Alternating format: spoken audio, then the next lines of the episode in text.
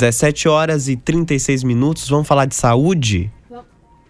Vamos lá, João. A gente vai falar de saúde agora, porque hoje é o Dia Mundial do Câncer, que é uma campanha criada pela União Nacional para o Controle da Doença para inspirar mudanças e mobilizar ações por muito tempo.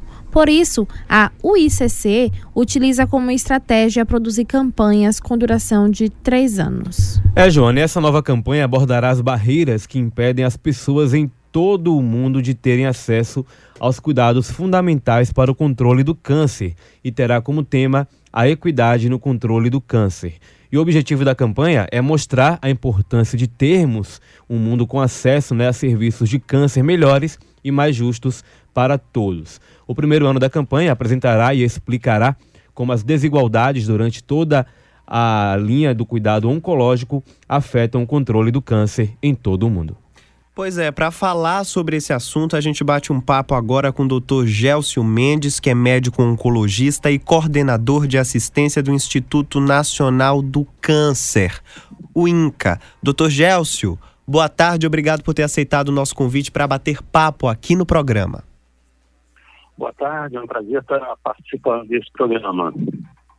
Doutor, é, a gente estava conversando aqui nos bastidores, né, sobre, sobre esse assunto e é, se lembrou aqui, sobretudo o Enio, que já tem um, uma estrada de radiojornalismo, né, maior do que a nossa, de que as pessoas antes, até em entrevistas mesmo, tinham resistência em falar sequer o nome da doença, câncer. Ou se referiam ao câncer como a doença, alguns também utilizavam o, a abreviação CA para se referir.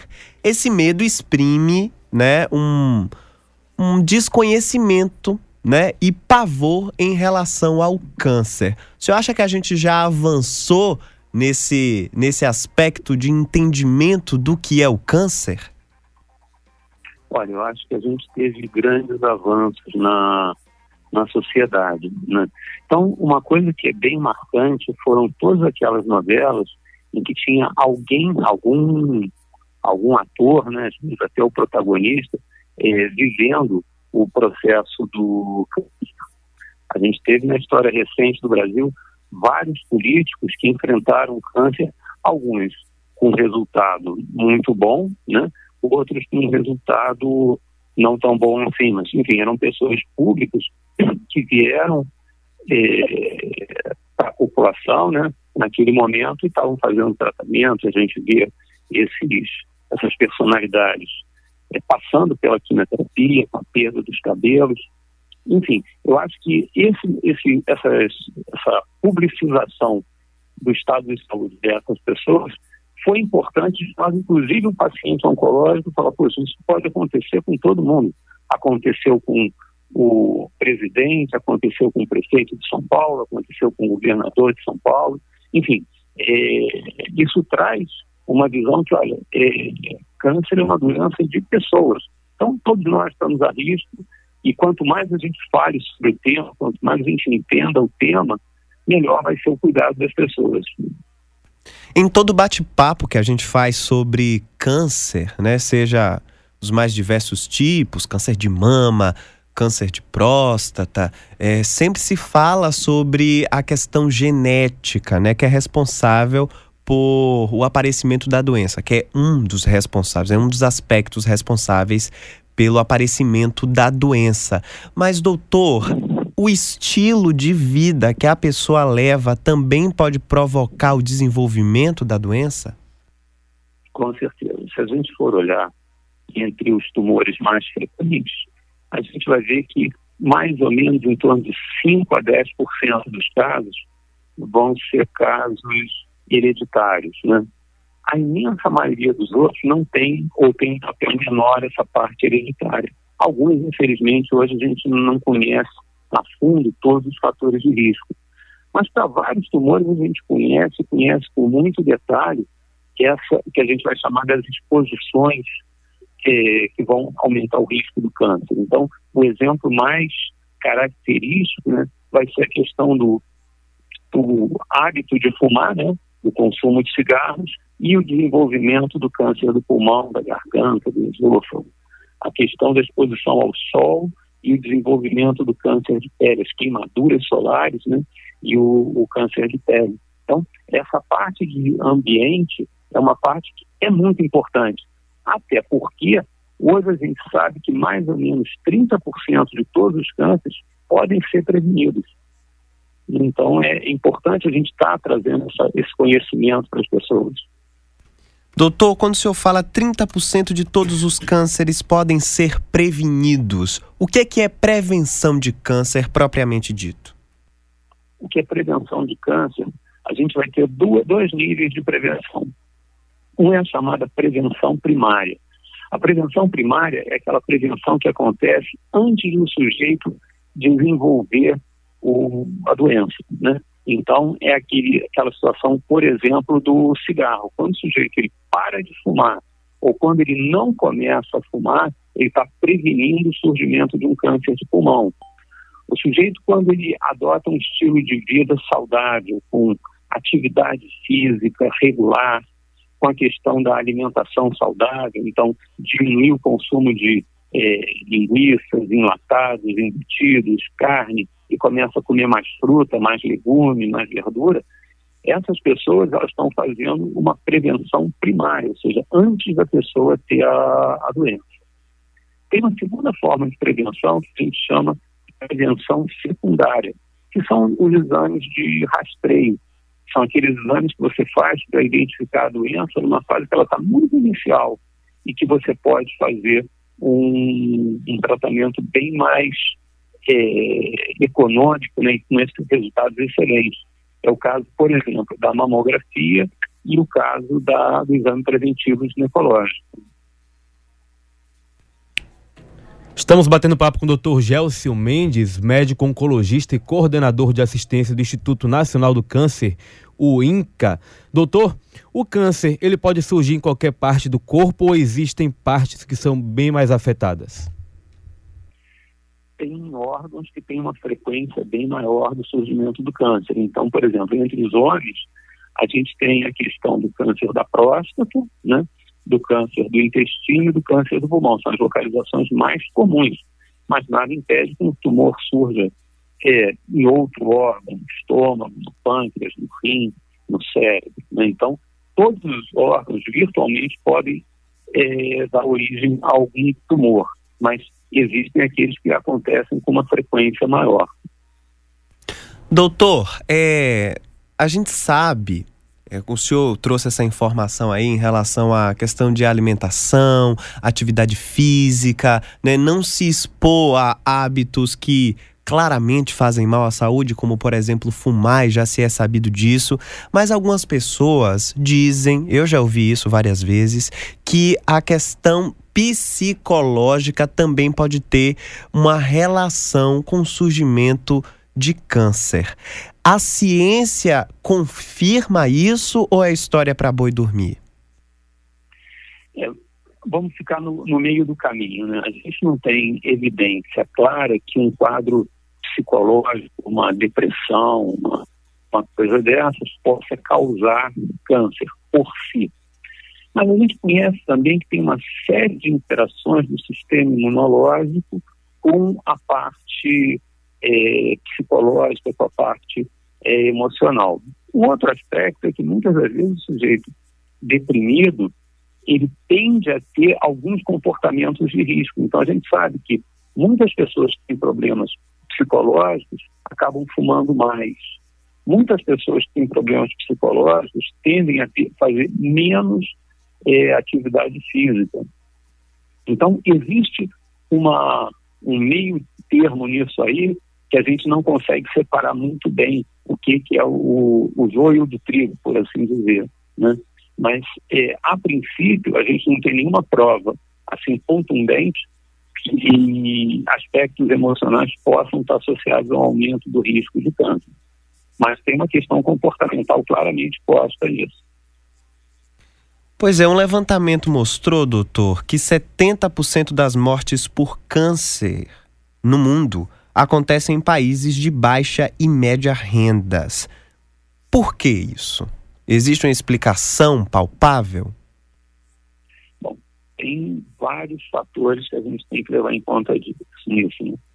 A primeira questão é que a gente tem os países mais populosos nessa categoria, que vai ser a questão do Brasil, a questão da China, a questão da Índia, da Indonésia, que são países muito populosos e de média e baixa renda. Então, se você tem, sei lá, uma taxa de mortalidade na população de um caso, de uma morte para cada mil pessoas, países que têm mais pessoas vão ter mais óbitos. Então, esse é um lado da história.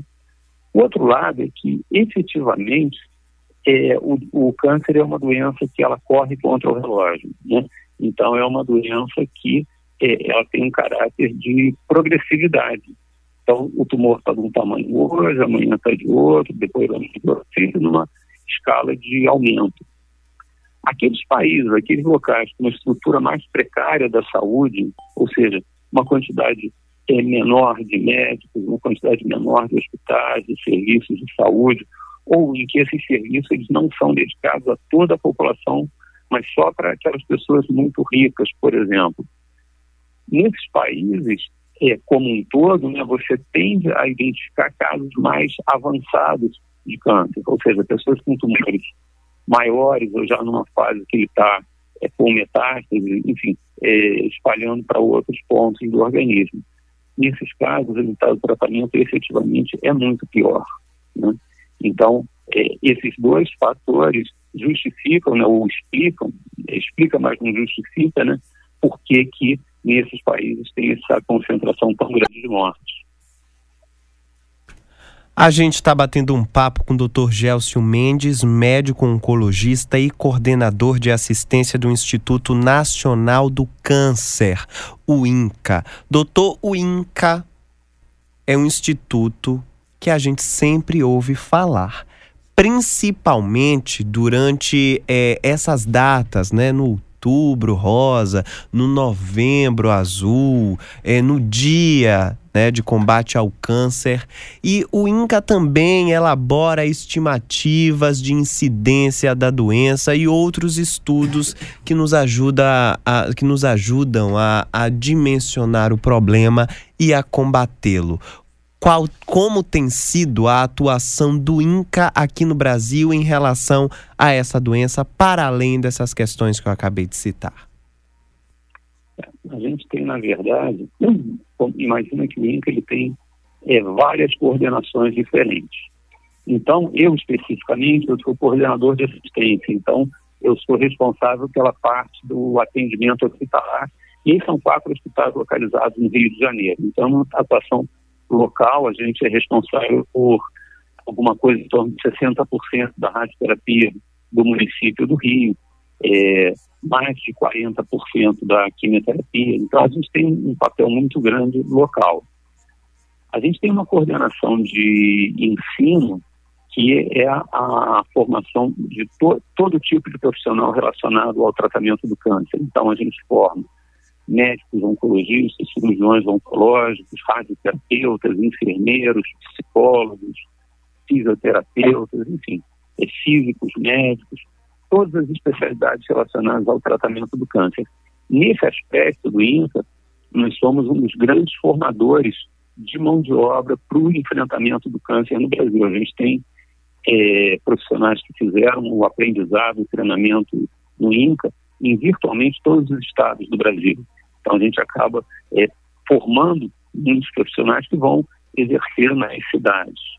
A gente tem uma coordenação de pesquisa que tem uma área muito avançada na pesquisa e na formação de cientistas para o tratamento, pro, enfim, para a pesquisa do câncer no Brasil. Né? Então a gente desenvolve pesquisas importantes e também forma os pesquisadores que vão atuar em outras universidades, em outros institutos de pesquisa Brasil afora.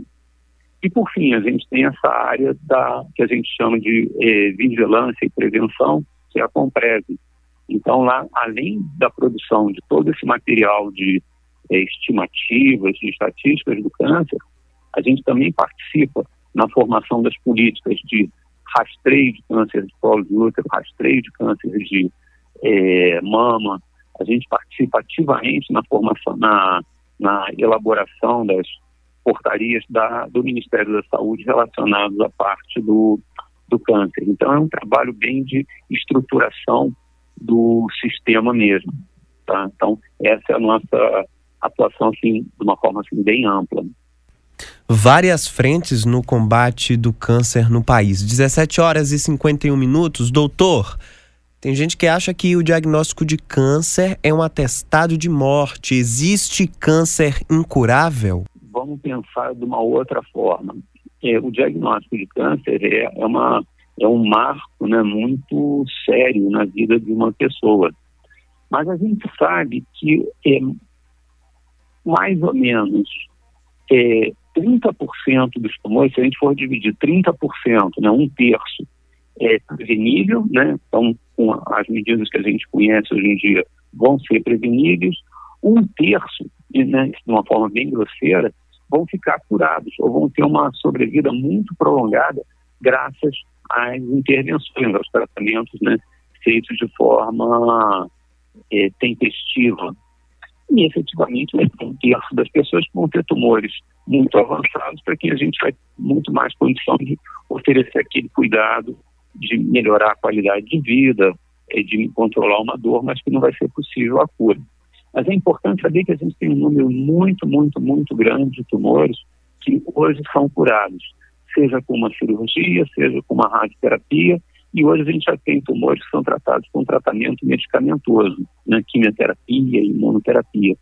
Então, para o ouvinte, é importante saber que o diagnóstico de câncer não representa uma sentença de morte, representa a finalização de um trabalho que vai ter que ser feito e que muitas das vezes tem um desfecho muito bom, tem uma solução do caso.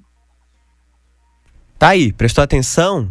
Um bate-papo que dá para aprender um bocado de coisa, hein? Com o Dr. Gélcio Mendes, médico oncologista e coordenador de, de assistência do Instituto Nacional do Câncer, o INCA. Dr. Gélcio, muito obrigado por esse bate-papo aqui no programa Altos Papos da Princesa FM. Os microfones estão sempre abertos para o senhor e para os profissionais do INCA.